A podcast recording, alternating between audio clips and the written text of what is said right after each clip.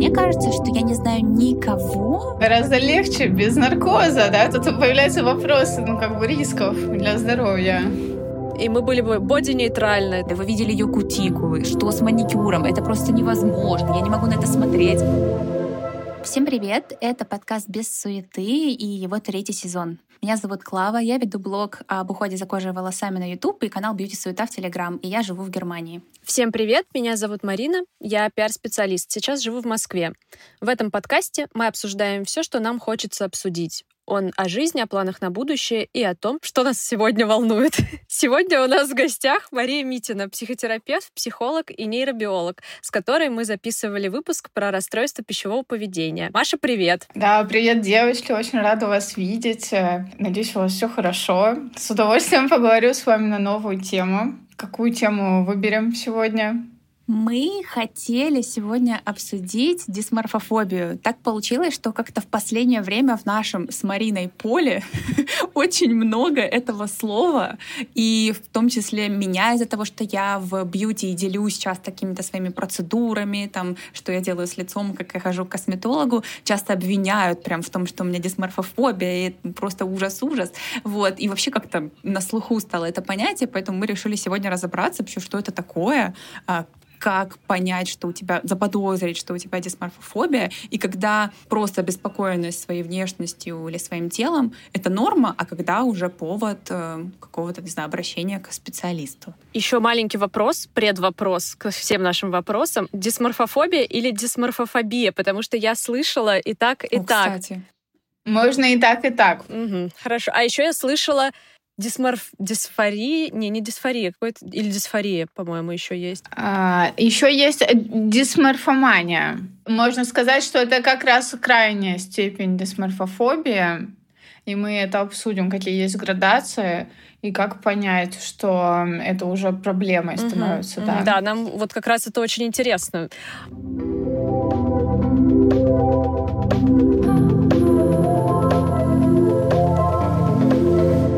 Давай, наверное, с самого начала, что вообще такое дисморфофобия? Дисморфофобия или дисморфофобия, говорят по-разному, то это синдром, который включает в себя идеи, навязчивые идеи своего уродства, своего несовершенства. Это может быть какой-то один атрибут внешний, там, нос, кожа. Может быть, сразу много. Или вплоть до того, что это доходит до бреда уже. И вот бред — это как раз... бред — это определенная степень того, как проявляется расстройство, это уже сложнее поддается корректировке, поэтому очень важно заметить на начальных этапах.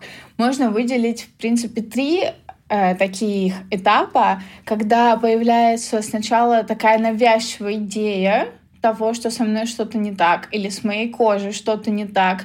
Но я обладаю некоторой критичностью, могу понимать, что это не самое важное в моей жизни. Я буду этим заниматься, но не буду посвящать всему свое время. У меня есть другие приоритеты, другие мотивации, и я могу еще как-то побороть сам или сама этот недуг.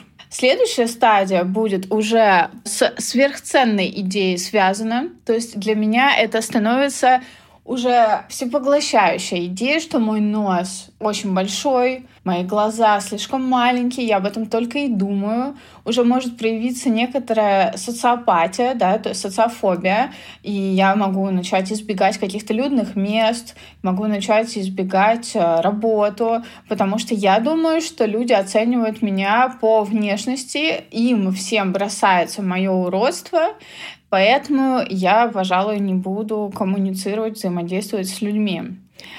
Здесь еще тоже может быть коррекция, психотерапия, медикаментозное лечение, но, соответственно, уже сложнее. Да?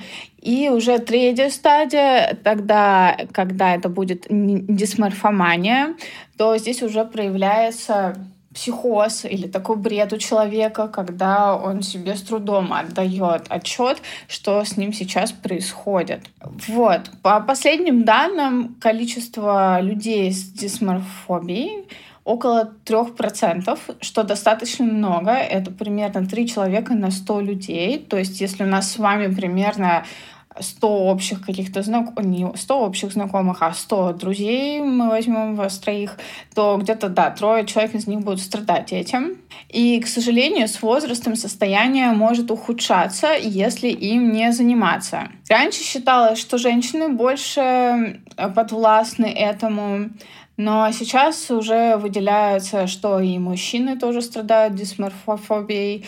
Немножко по-другому. Чаще всего здесь идет направленность, мы это с вами обсуждали в прошлом подкасте, какой-то акцент на мускулы, да, что мне нужно подкачаться как можно больше, чтобы выглядеть сильнее, чтобы быть заметнее. Вот акцент происходит на этом. У женщин чаще всего есть такие болевые точки, как кожа, живот, нос, бедра, ноги. Там есть специальный опросник, можно его пройти, посмотреть, насколько что у вас откликается, что вам болезненнее всего дается и насколько для вас этот дефект фатален, да, насколько вы переживаете из-за него. Слушай, ну вот ты сказала, можно я сразу же вопросик быстро задам? Да. Ты сказала, что у женщин часто это может там недовольство самим за животом, носом или еще что-то. И мне кажется, что я не знаю никого. Ну ладно, у меня есть один человек в моей жизни, кто вообще такой еще равнодушный к внешности. Но в целом, особенно если брать моих подруг или вот именно какое-то женское окружение, ну нет никого, чтобы был полностью доволен всем. Так или иначе, чуть-чуть что-то не устраивает. Да. И это не является дисморфофобией или все-таки какие-то звоночки? Ну, вот здесь, да, нужно смотреть, нужно диагностику с каждой проводить и смотреть. Тут, конечно, еще социальные факторы влияют в нашей стране, да, хотя тут уже не все в нашей стране находятся. У нас очень большой акцент на внешность. Вот я сейчас из Америки вернулась, там, не дай бог, американец тебе похвалит твою внешность без учета твоих персоналити, трейтс, без, как у нас говорят в Америке, без учета твоих характеристик личностных, да, потому что уже не принято так делать. У нас еще пока внешность стоит очень важным качеством человека.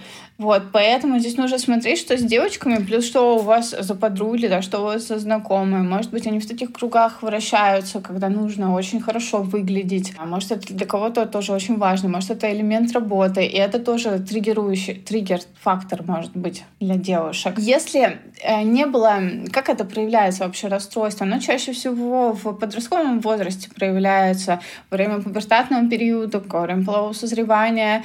И человек потом застревает в нем. И не может быть такого, чтобы у человека этого не было застревания, и потом хоп, в 40 лет вдруг проявилось. Скорее всего, оно было в подростковом возрасте, и оно осталось, недолечено. Более того, сейчас сравнивают уже дисморфофобию истинную. Не то, что сравнивают, а это входит в обсессивно-компульсивное расстройство. То есть, по факту, лечение и диагностика, то есть психиатр, да, отнесет это к расстройству именно обсессивно-компульсивному расстройству, потому что есть навязчивое желание в себе что-то изменить, потому что человек все время думает, что вот он где-то недостаточно хорош, и нужно что-то улучшить. То есть здесь есть не только мысли для улучшения чего-либо, но также есть и действия сами по себе. То есть если ваши знакомые чем-то недовольны, это одно. Если ваши знакомые каждый месяц ходят к косметологу, частые гости у пластического хирурга, настроение у них не очень хорошее, какая-то депрессивная симптоматика, то это уже другой разговор, да? Ну, понятно, мы к косметологу все стараемся ходить. Ну, не все, но некоторые. Но вопрос... С каким настроением ты приходишь к нему? Для чего? Почему? Насколько это вокруг твоей жизни вертится?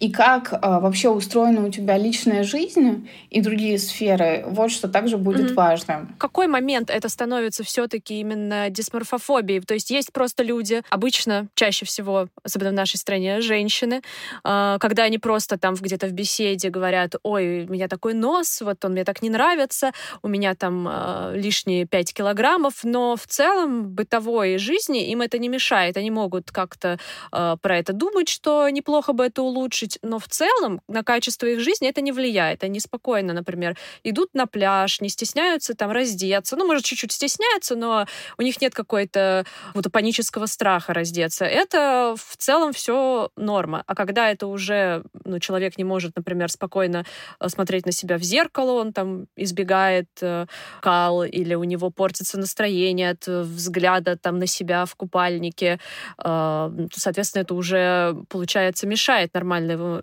его существованию. И это, наверное, уже какая-то, я не знаю, это еще первая стадия или уже вторая, но я как понимаю, уже на первой стадии лучше обратиться к специалисту, правильно?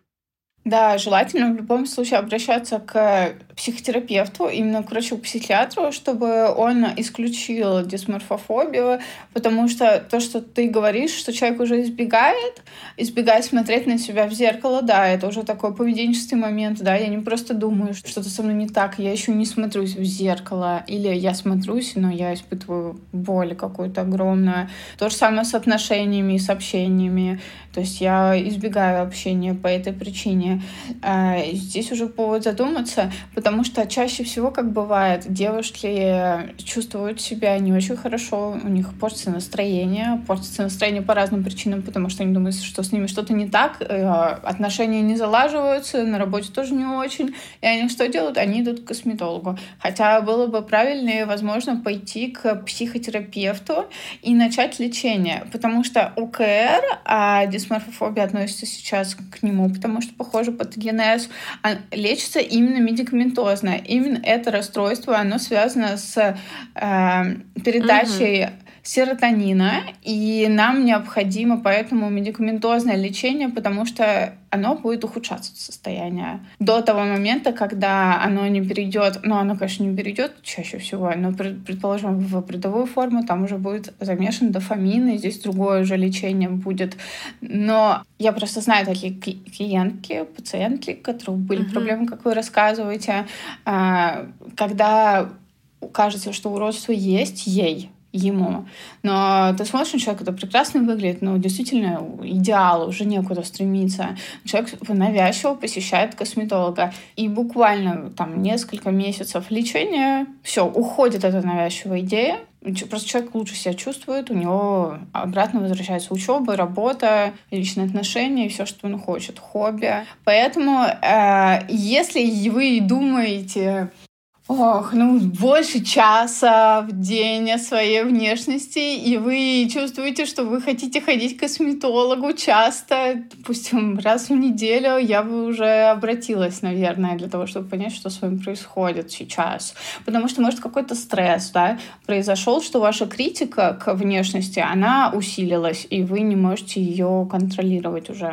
Ну, а вообще глобально откуда берется дисморфофобия вообще? Что может стать триггером? Потому что вот у меня моя личная история именно похожая на дисморфофобию состояние я ловила, когда у меня в очень таком серьезном обострении была моя экзема. И мне казалось, что все это видят, что это уродливо, что никто не хочет там со мной поздороваться за руку условно, или мне... То есть в каком плане? Я прям прятала руки. У меня особенно активно вот эти все было на руках. То есть и понятно, что здесь подключается не только внешний фактор, но еще это зудит, это болит, это сочится. То есть тут еще как бы именно дискомфорт. Ну, то есть это заболевание. Но другой вопрос, что мы также с моим психологом как-то вспомнили, что моя мама... Ну, сейчас вообще без претензий к маме, а просто как воспоминание. Я думаю, что у нее тоже какие-то свои такие проблемки с внешностью и зацикленности на ней есть. Но она все детство, когда у меня был такой диатез, ну, это примерно те же экзематозные высыпания на щеках, она говорила, ну, вот, такая красивая, но вот эти вот щеки, типа, мол, жесть. И это как бы, ну, мы раскрутили так, я как бы понимаю, что это могло на меня так повлиять, что я тоже считала, что это некрасиво, как-то уродливо и так далее. Вот. Что может стать триггером? Вот какие-то вот такие истории, комментарии от близких. Что может быть еще? Какие есть примеры? Да, вот это, Клава, ты правильно заметила, что ты говоришь, что у твоей мамы тоже были какие-то зацикленности на внешности, да, или, может, до сих пор есть. То здесь генетика существенную роль играет в том, как между определенными регионами мозга передается серотонин, другие нейромедиаторы, и как мы пытаемся контролировать эти процессы. То есть, грубо говоря, мы можем обойти миллион врачей и менять свою внешность, либо мы можем не предпринимать ничего. И поэтому... Конечно, генетика в первую очередь. Во второй момент, что произошло, потому что экземы и другие проблемы. Вот у меня, например, розация, тоже неприятное расстройство очень, и оно тоже не излечивается, это хроническое. И около 14% всех пациентов у косметологов и у дерматологов будут как раз иметь дисморфофобию. Что как бы началось раньше? Генетика. Что обострило? Вот то, что розация или экзема появилась. Да, это обостряет все. Ну, потому что действительно как бы неприятная вещь. Для здоровья, может быть, не вредная, но кроме чесотки, да, видимо, чешется экзема, я потому что по розации больше. Вот. Но розация как бы не опасная, да, в принципе. Но неприятно, себя в зеркало смотришь, расстраиваешься. Это ухудшает мое состояние, потому что я начинаю циклиться на этом, хочу изменить. Тут еще и мама сказала, да, такой социальный фактор. Мне это в детстве в душу как-то запало, ранило. Плюс, может, я сама по себе девочка эмоциональная, очень как ранимая. Может быть, мне мальчик в подростковом возрасте сказал тоже про мою экзему, и вот это вот все вместе, потому что сейчас принято расстройство рассматривать как биопсихосоциальную модель расстройства, то, что важно все, и генетика, и социальные подкрепляющие, и психология, то есть мои личностные характеристики, но из-за того, что это расстройство связано с серотонином, то да, в первую очередь все-таки генетика, потому что кому-то могут сказать все что угодно, да, про его экзему, он там и ухом не поведет.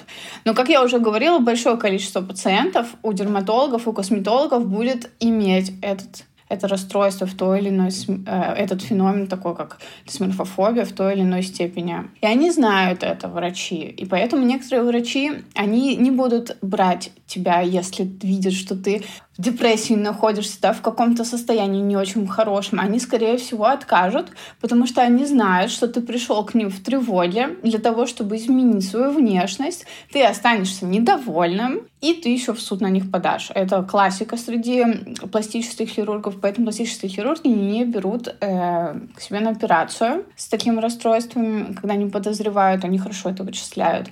И вот я, например, живу в Нидерландах, я ходила к косметологу, и там ты подписываешь соглашение, что у тебя нету дисморфофобии. Вот, то есть, но ты можешь, конечно, не знать этого, но они с тебя берут твою ответственность, что ты знаешь, что у тебя нет. Угу. Интересно. Вот такие новости. Да, я хотела спросить, где... сейчас. Есть... Вот у людей, которые себя хотят навязчиво изменить, например, похудеть, вот есть такая мысль, но вот у меня точно такая была, когда у меня было... РПП. Кажется, что как только ты достигнешь заветной цифры на весах, или там, допустим, сделаешь пластическую операцию, о которой мечтаешь, ты сразу, твоя жизнь изменится, ты станешь счастливой, и ну, все будет по-другому. И все обычно говорят, что вот я сделала операцию, или я похудела, и жизнь моя не изменилась. Действительно ли нельзя вот таким способом, все-таки вот придя, например, к внешности мечты, побороть это расстройство? Или все-таки небольшой процент людей есть, которые, например, сделали пластическую операцию на нос, получили такой нос, о котором они мечтали, и все, у них прошло это расстройство, у них ничего нет, и живут они дальше долго и счастливо? Но так как, видите, 3% всего от популяции, то, может быть, человек, который пришел к пластическому хирургу, у него нет на самом деле дисморфофобии, да, и ты ему сделал операцию, и он вполне себе счастлив, ходит с новым носом, вот. А если у тебя есть это расстройство, которое связано с нейромедиаторами, как они там регулируются, то, конечно, у тебя нос не подправит тебе настроение здесь полностью. В какой-то момент, пускай ему станет легче, да, там, допустим, сколько можно радоваться? 3 месяца, полгода, может быть. Может быть, это человека, конечно, побудит какие-то отношения выстроить новые или там на работу устроиться. Может, какие-то изменения появятся, да? Но полностью не скомпенсируется нейробаланс. Здесь нужно именно медикаментозно изменять. Поэтому, если есть такое расстройство, то, скорее всего, не поможет полностью вылечить изменение носа. Может быть, улучшится немножечко настроение, если действительно, может быть, нос какой-то прям сильно бросается в глаза и мешает человеку.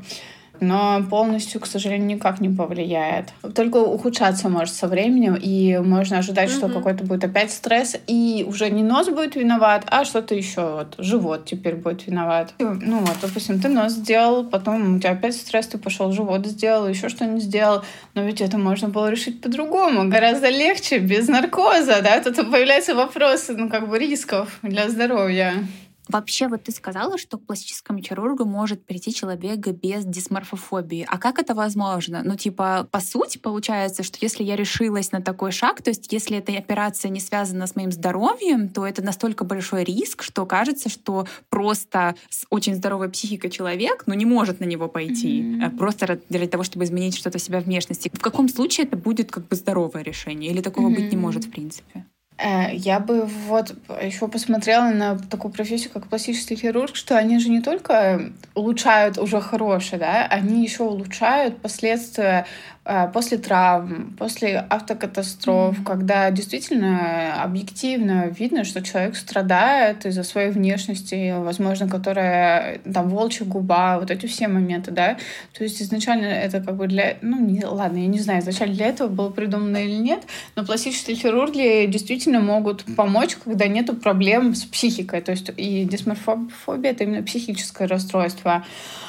Что касается, что еще за пациенты могут прийти, можно порассуждать здесь. Иногда еще здоровье связано с внешностью. Бывают такие случаи у пластических хирургов, когда можно что-то подправить, это улучшит здоровье, и еще и внешний человек будет более привлекательно выглядеть. Такое тоже бывает, такие бывают кейсы.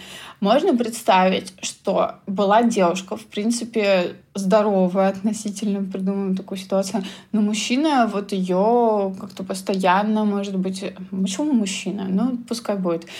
Пушил их сделать ей грудь. Вот она пошла и сделала, потому что, может быть, у ней... какая-то тоже депрессивная была симптоматика. Может, для нее было очень важно как-то своего мужчину покорить. Но могу допустить, что тут не было дисморфофобии. То есть могут быть разные примеры. Кстати, да, я говорила про косметологов и про дерматологов, что там вот большой процент. Про пластических хирургов нужно посмотреть, может быть, там еще больше процент дисморфофобии, да. Просто это не означает, что не нужно делать операции вообще. Я не знаю, как лучше, ну, то есть нельзя запретить.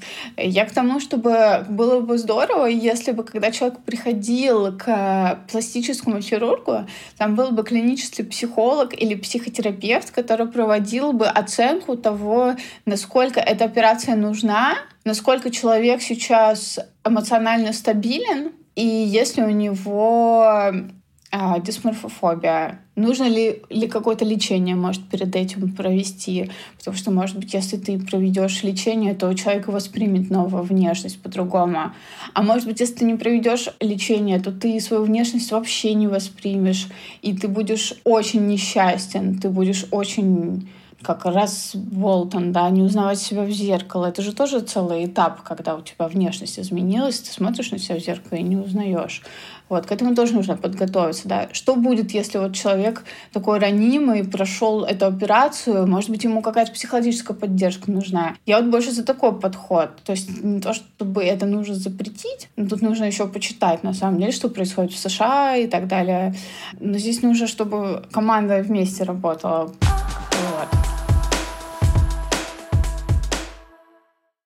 Недавно мы обсуждали с подружкой. У меня на самом деле есть такие прям две еще глобальные темы, которые мне прям очень хочется обсудить.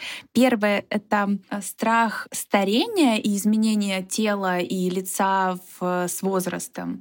Потому что в том числе я вижу это по своей маме, что она не совсем принимает свой возраст. В целом как бы уже лучше, но у нее такое еще пока что, говорит, я не верю, что мне столько лет. Я в какой-то степени немножко это ловила, и вот мы это обсуждали с моей подружкой, у которой похожие симптомы, что вот подходя к 30 годам, ты вроде бы, вот, ну, наверное, это еще связано с каким-то кризисом в целом вот этого возраста, что ты вроде бы уже как бы не ребенок, получается, но я как будто еще не до конца себя ощутила, что я прям взрослая, и вот это какая-то такая грань непонятная, а изменения, понятно, что они еще не драматичны, но уже я понимаю, что мне там типа не 18 лет, и ты в какой-то момент такой потерянный, не знаешь, как с этим быть. В общем, как быть с вот этим вот принятием возраста? И является ли то, что я там, не знаю, вижу, как как у меня изменилась структура лица, тоже признаком дисморфофобии. Угу. Это вопрос, в какие это страдания тебя заносит, как твоя эмоциональная сторона на это все отвечает, потому что можно переживать, но дальше работать и как-то вести с собой внутренний монолог, а можно смотреть на себя в зеркало и плакать, и опять же тратить все свои деньги на изменение того, что есть.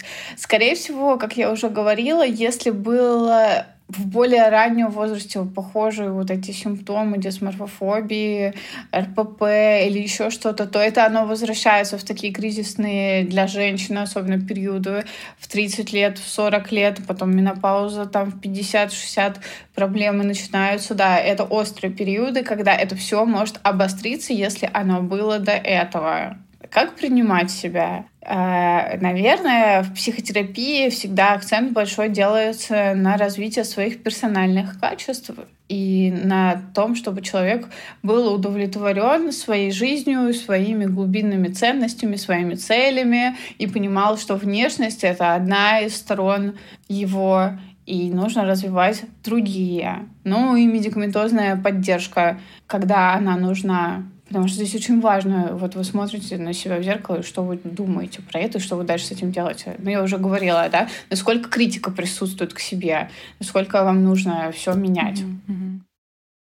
Ну, то есть получается, что вот, например, кто-то послушал наш подкаст, понял, что у него, возможно, есть дисморфофобия и хочет обратиться к специалисту. Получается, ну, скорее всего, нужно пойти либо к клиническому психологу, либо к психотерапевту, и он уже подскажет, нужно ли пойти к психиатру, чтобы подключить медикаментозную поддержку. И если действительно диагностируют дисморфофобию, то обязательно ли это будет лечение и таблетками, и просто психотерапией, или, возможно, только чем-то одним? Отличный вопрос, потому что, на самом деле, конечно же, окончательный диагноз и более верное мнение будет выражено именно психиатром.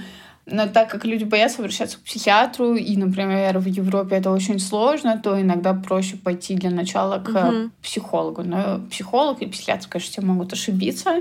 Больше вероятность того, что психолог ошибется. Вот, да, поэтому желательно пойти к психиатру, потому что он уже много таких пациентов видел, у него есть опыт определения. Можно ли обойтись психотерапией? Да, можно на начальном этапе, если не очень много тревог, стресса, депрессий, других каких-то проблем. Может быть, подойдет только психотерапия, но я рекомендую, если 3 месяца прошло, не чувствуете изменений, то желательно все-таки медикаментозную поддержку получить, потому что вы будете чувствовать себя гораздо лучше. Кстати, вот еще к прошлому вопросу о том, как работается вообще, вот если 30 лет и есть какие-то проблемы, чувствуете, что фиксируетесь очень много на себе, переживаете старение, не помню, говорила уже сейчас или нет, но большое количество людей, сейчас посмотрю, 50% людей с дисморфофобией, у них проблемы в общении начинаются, и проблемы с друзьями, проблемы с отношениями, и большой процент еще у них бывают проблем с работой. Поэтому в психотерапии здесь тоже будет цель. Ну и у человека такая цель, если он не может больше не циклиться на своей внешности и принимать свою старость, то тут будет цель у него увеличить круг общения, отношения, чтобы были желательно, и работа, которая будет приносить удовлетворение. Тогда, ну, понятно, что это банальные вещи, но тогда, возможно, будет меньше времени на то, чтобы подумать, на том, чтобы перепроверить свою внешность и на том, чтобы начать какие-то изменения, которые будут давать облегчение только в краткосрочной перспективе, да, не будут вылечивать. Вот. А как у нас известно, у нас отношения, общение с людьми, оно тоже немножечко лечит. Угу. Ну, то есть просто человек найдет какие-то другие опоры в жизни, другие радости в отношениях, в работе, и поймет, что не только внешностью он ценен, и как бы найдет подтверждение во внешнем мире того, что даже если он уже не 18-летний, не такой свежий, как был, не знаю, в 11 классе, его все равно могут любить, принимать. И... Да, да. можно жить счастливо. Я сейчас гиперболизирую, просто прям сильно усугублю свою ситуацию. Все потом начнут опять говорить, что у меня дисморфофобия, но мы для целей исследовательских. Я недавно пришла, вот опять-таки со своей подругой, у которой похожая история, пришла к тому, что, и как ты сказала, Маш, что если были какие-то истории в прошлом, там вот у меня с кожей была, либо же если бы были РПП, то есть вероятность, что эти ситуации, в том числе с неудовлетворенностью своим лицом и телом, могут повторяться. И вот с РПП, там же какая история? Вот для меня это было то, что у меня такая была внутренняя пустота, что я ее как бы заполняла вот этим вот контролем еды. И в какой-то момент, я от этого избавилась почти полностью, и все у меня хорошо долго было. И вот сейчас на подходе вот этой вот какого-то кризиса этого, и как будто бы вопросы уже с индивидуацией стоят более остро, я не знаю, не появилась, а вот этот вот вопросик пустоту занимает с старением, и взрослением. И здесь не так все же просто работает. То есть я знаю о своих других качествах своей личности, я знаю, что меня любят, что меня принимают, что я успешна и в отношениях, и там в карьере. Тем не менее, какое-то там я могу на чем-то... я не скажу, что я циклюсь, но кто-то может, наверное, циклиться на моем месте. У меня не бывает такого, что я сижу, рассматриваю там какую-то свою пору. У меня бывает такое, что ой, сегодня что-то я опухла, какие-то мешки, что с ними можно сделать? Погуглила, через 2 дня забыла про это. То есть у меня в такой-то форме. Вот. Как с этим быть? То есть тут именно какая-то глубокая психотерапия. В общем, как наполнить себя? То есть просто зная о своих качествах и понимая, что тебя любят, как будто это не факт, что это пройдет, не факт, что ты полностью от этого избавишься. Мы, кстати, в прошлом подкасте тем же примерно заканчивали про принятие, а оно не факт, что пройдет, оно может опять возвращаться, опять приходить. Но если ты совершаешь какое-то действие, грубо говоря, у вас есть любимая работа, люди, которые вас поддерживают, у вас есть определенные цели в жизни, у вас что-то получается из них реализовать, не все, то это гораздо важнее, чем просто ваши страхи и ваши мысли о том, как страшно стареть. Да, страшно стареть, неприятно. Поэтому мы стараемся в старости искать еще какие-то бонусы, чтобы нас это успокаивало. Но мы все постареем, и поэтому мы стараемся еще на действие больше свое внимание переключать. И тогда, пока вы будете совершать что-то, к вам меньше будет приходить страха. То есть такая идея. Мне 29, будет 30. Ага. Мне тоже, на самом деле, мне недавно, в марте, уже давно, исполнилось 30, и я тоже переживала. Мне кажется, это какой-то переходный этап, потому что когда тебе 30 исполнилось... Мне тоже 30 в марте исполнилось. Было у тебя такое, что тебе страшно было? Немножко как не по себе было перед этим. Да, у меня каждый день рождения не по себе. Кстати, в этом году мне было как-то лучше, чем в 29, не знаю. Мне кажется... наполнила себя какими-то делами за последние пару лет. Я даже... я 2 года ходила к психологу и даже прекратила психотерапию, потому что почувствовала, что все что-то у меня слишком хорошо.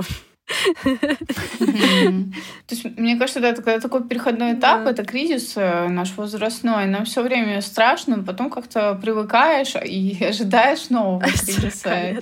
И обычно в исследованиях показано, что в пубертат, что этот более взрослый возраст.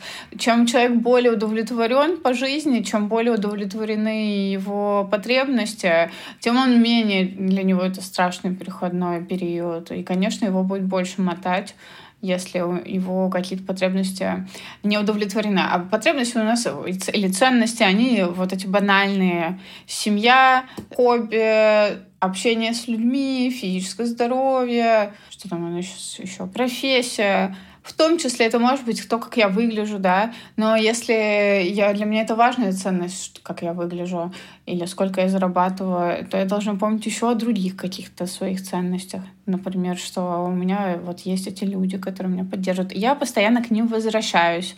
Уже показано в исследованиях, что если я себе напоминаю Вот в тот момент, что я как-то не очень хорошо выгляжу, я старею, я себе напоминаю о том, что у меня есть, и какие у меня есть еще цели и ценности, то людям это помогает. Но тут еще, я думаю, добавляет все то, что у меня бьюти-блог, и мне вообще вот интересно было этот вопрос тоже обсудить.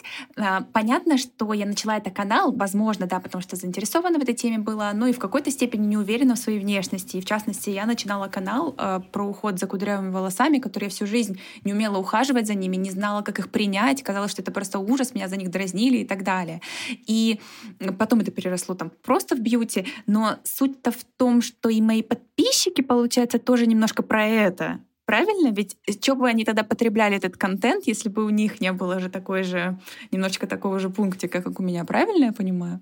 Ну, мы не можем всем диагноз, да, сказать и говорить, что у них какой-то пункт. Ну, действительно, кучерявые волосы сложно укладывать, и хорошо, что там есть вот этот метод, который я тоже слышала про него, который помогает девушкам, он облегчает жизнь, да, это здорово, что есть, что он нашелся. Вопрос был в том, что вот если мы на бьюти циклимся, и люди смотрят так много бьюти-контента, это про что это может говорить? Это может просто быть интересным, как, не знаю, я люблю там растения, я изучаю видео о том, как выращивать цветы. Да, конечно. Конечно, это может быть хобби, да? Это может быть хобби. Единственное, что мы должны понимать, что у косметики или у одежды агрессивный маркетинг. Вот я была в Америке, я это очень четко подметила, сколько там маркетинга. Просто он везде, и ты уже не можешь его потреблять, и тебе диктуют, как ты должен выглядеть, и это ужасно, да? Поэтому тут важно еще, чтобы что-то еще было, если особенно это перестает удовлетворять. Вот. Может быть такое. Это как травма, да? Если какую-то травму нанесли, я постоянно в нее возвращаюсь и пытаюсь себя от нее защитить. И мое поведение таким может быть. В идеальном мире не было бы ни бьюти-индустрии, ничего бы, да? И мы вообще никто бы не фиксировался ни на каких внешних факторах. И мы были бы боди-нейтральны. Это боди-нейтральность было слово предыдущего подкаста. Мне очень понравилось. У меня еще такой вопрос. У меня сложилось впечатление немного, что ну как будто расстройство пищевого поведения и дисморфофобия, они как-то чуть-чуть похожи или может одно перетекать в другое. А вот терапия этих расстройств, она тоже похожа? И, ну, скорее всего, так же, как и в РПП, скорее всего, в дисморфофобии тоже КПТ, наверное, самое эффективное. Вот, вопрос, в принципе, это. И вот что легче лечить, наверное? Есть ли вообще такое, что, например, терапевтировать дисморфофобию легче, чем расстройство пищевого поведения? Есть ли такое? Mm-hmm. Да, на самом деле, вот этот феномен дисморфобия, он много где может быть. Он может быть при РПП, в смысле, он там всегда есть. Да? Вот эта навязчивая фиксация на фигуре, сверхценность, эта идея. И при других расстройствах, при шизофрении, и при других, может быть, он всегда может проявляться. Здесь важно продиагностировать это. Легче будет только дисморфофобию лечить, но она чаще всего не бывает одна. Там может быть и ОКР в чем-то в другом проявляться, обсессивно-компульсивное расстройство, а может быть там еще и алкоголизм замешан, а может быть еще и какие-то психоактивные вещества, все что угодно, может быть и биполярное расстройство, и депрессия. Чаще всего одно, оно так и не бывает, да, с чем-то обычно идет. Но в чем проблема с пищевым поведением, как мы знаем, там может быть, что человек голодает, и это пагубно влияет на результаты лечения вплоть до смерти, либо человек изнеможает себя тренировками, истощает, и это тоже очень пагубно влияет на человека, либо он диуретиками злоупотребляет. Ну, сами понимаете, тут булимия, она тоже опасная, очень может быть для сердца, для почек, для всего. Вот, поэтому. Но принципы психотерапии будут похожими, потому что вся КБТ, она похожа с некоторыми нюансами для каждого расстройства. Но да, она не сильно будет отличаться, что для РПП, что для дисморфофобии. А если вот у человека нету, например, возможности там, финансовой или по времени, он не может сейчас пойти к специалисту, есть ли вообще какие-то варианты самопомощи? Ну, допустим, что не сильно тяжелая степень расстройства. Может быть, какие-то книжки есть, какие-нибудь, не знаю, курсы, видео, что-нибудь, чтобы посоветовать можно было? Если из Москвы есть определенные места, можно погуглить, где могут помочь бесплатно. Уже списки есть, где можно получить помощь бесплатно. Все-таки, если более тяжелая форма и чувствуете, что настроение в большую часть недели плохое, я бы все-таки потратила, поднакопила бы деньги на психотерапевта и начала бы фармакотерапию, если нет возможности на психотерапию, чтобы не запускать этот процесс или хотя бы исключить это расстройство, и чтобы вам психиатр сказал: вы знаете, пока можно обойтись. Вот, можно подождать или посмотреть, что дальше будет. Книги есть. Сейчас не назову прям, могу список написать. Давай. Не запоминаю авторов. Вот. Можно поискать, может быть, группы поддержки, именно групповые занятия, когда девочки или мальчики, но чаще всего девочки все-таки делятся своими проблемами, становится проще. Мне кажется, сейчас много доступных групп появилось благодаря Инстаграму. Надо посмотреть. Вот. То есть там, где человеческое общение, мне кажется, это может помочь эффективно. Mm-hmm. Но опять же, до какой-то поры до времени. Это как минимум, когда ты выходишь в просто в люди, и ты не смотришь только на заблюренные лица там где-то в ТикТоке, и ты понимаешь, что у людей нормальная кожа, нормальные носы, там, я не знаю, ну, тела естественные, как минимум даже поэтому такой: о, люди-то вообще-то как бы с кожей нормальной, они вот это вот все не куклы Барби. Я про книги, это, конечно, не рекомендация от специалиста, но, Маш, может, ты знаешь эту книгу «Мнимые тела, подлинные сущности». Да, Николь Шнакенберг. Да, такое название у нее странное очень. Да. И, возможно, это не очень легкое чтиво для тех, кто не в терапии, но вот мне как дополнение к терапии, мне она очень как-то зашла и подошла вот с моими этими всеми проблемами, как-то их понять хотя бы чуть это больше. Хорошая рекомендация, да, мы еще посоветуем. А про... Я как раз хотела сказать, да, про блюр, потому что я тоже снимаю себя на фронталку, и, честно говоря, это удовольствие не для слабонервных, оно как бьет по психике, да, когда ты на себя смотришь постоянно. Это является триггерным этим фактором, очень мощный. Говорят, что Майкл Джексон тоже не... Ну, у Майкла Джексона, очевидно, была дисморфобия и куча проблем. Он тоже не мог на себя в зеркало смотреть вообще. Долгое время ему становилось плохо, когда он это делал. Поэтому, конечно, такие моменты будут влиять. Это я хотела к чему-то другому рассказать, но просто вспомнила, как ты сказала, почему ты увлекаешься вот всем этой косметикой, бьюти. Наверное, когда ты тоже много снимаешь, наверное, для тебя это тоже очень триггерит. Да. Конечно. Да, и особенно если ты снимаешь в 4К себя с диким светом, ты потом на редакции смотришь и видишь каждую пору. И ты думаешь: боже, что не так, все блестит, все как-то... Ну, короче, расстраиваешься. В любом случае, ты не так выглядишь в жизни. Но когда ты постоянно это видишь вот настолько приближенно, там, каждый сантиметр, это, конечно, влияет. И тут в какой-то степени я уже даже заложник, и мне уже не так, может быть, интересна бьюти-индустрия, но я, как бы, это моя работа, и, ну, как бы, я просто для себя нашла какие-то моменты, что я там не монтирую сама видео, чтобы не смотреть лишний раз, не триггериться. Там, или там, ну, какие-то вот такие вот вещи, которые мне помогают с этим жить. Или к комментариям я стала проще относиться, потому что я понимаю, что это чужие проекции, и люди здесь тоже пришли с каким-то, возможно, некоторым с обостренным чувством вот этого желания себя что-то там поменять или что-то достичь какого-то идеала. Поэтому просто уже как-то с этим поняла, как работать для меня. Но я думаю, что многим может быть тяжеловато, особенно если привык себя видеть с фильтром, а потом случайно где-то тебя кто-то фотографирует, где-то там сбоку без света, и ты думаешь: боже, какой кошмар, просто не дай бог. Да, это, конечно, такое влияющее.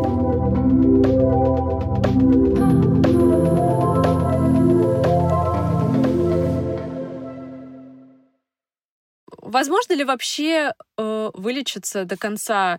Или это просто ремиссия длиною в жизнь? Эта ремиссия может быть хорошая, да. Ну, в общем, тоже как с РПП примерно. Ну да. Я, в принципе, так и думала. Ну, лучше это знать, на самом деле, да, и заняться лечением. Просто человек почувствует себя лучше.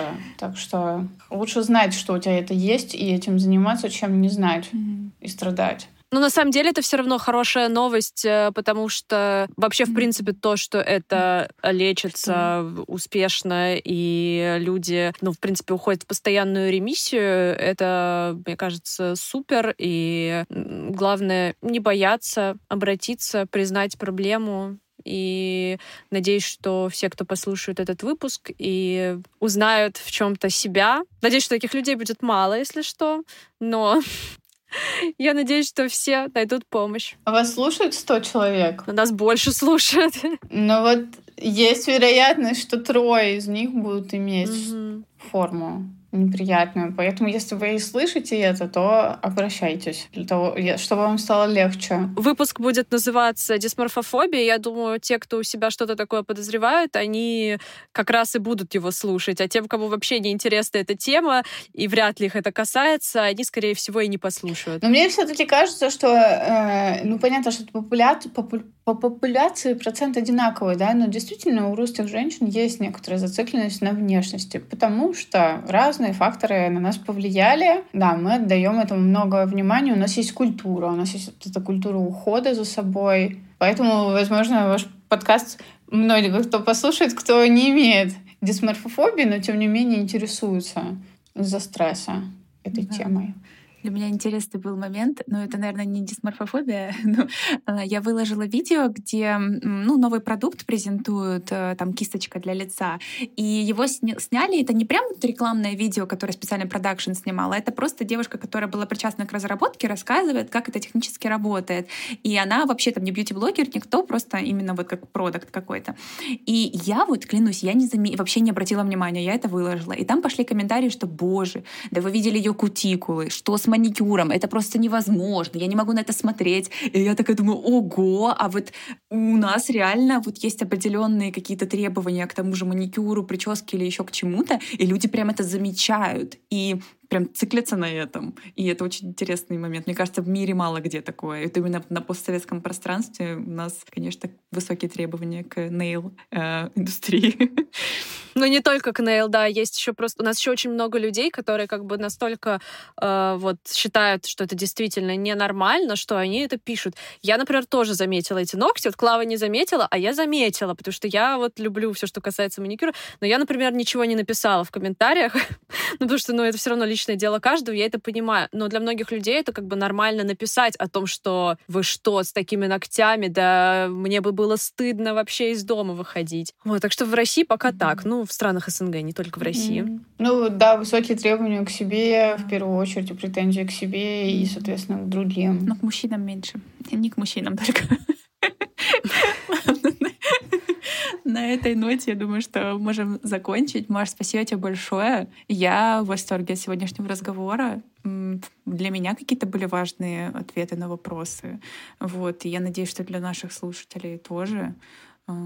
Вот. Спасибо тебе большое. Спасибо большое, что позвали. Было очень интересно поговорить с вами. Спасибо. Нам тоже было... очень приятное, и оставим ссылки на Машу, на ее канал, на ее сайт в описании профиля. И подписывайтесь на подкаст. Всем пока! Всем пока!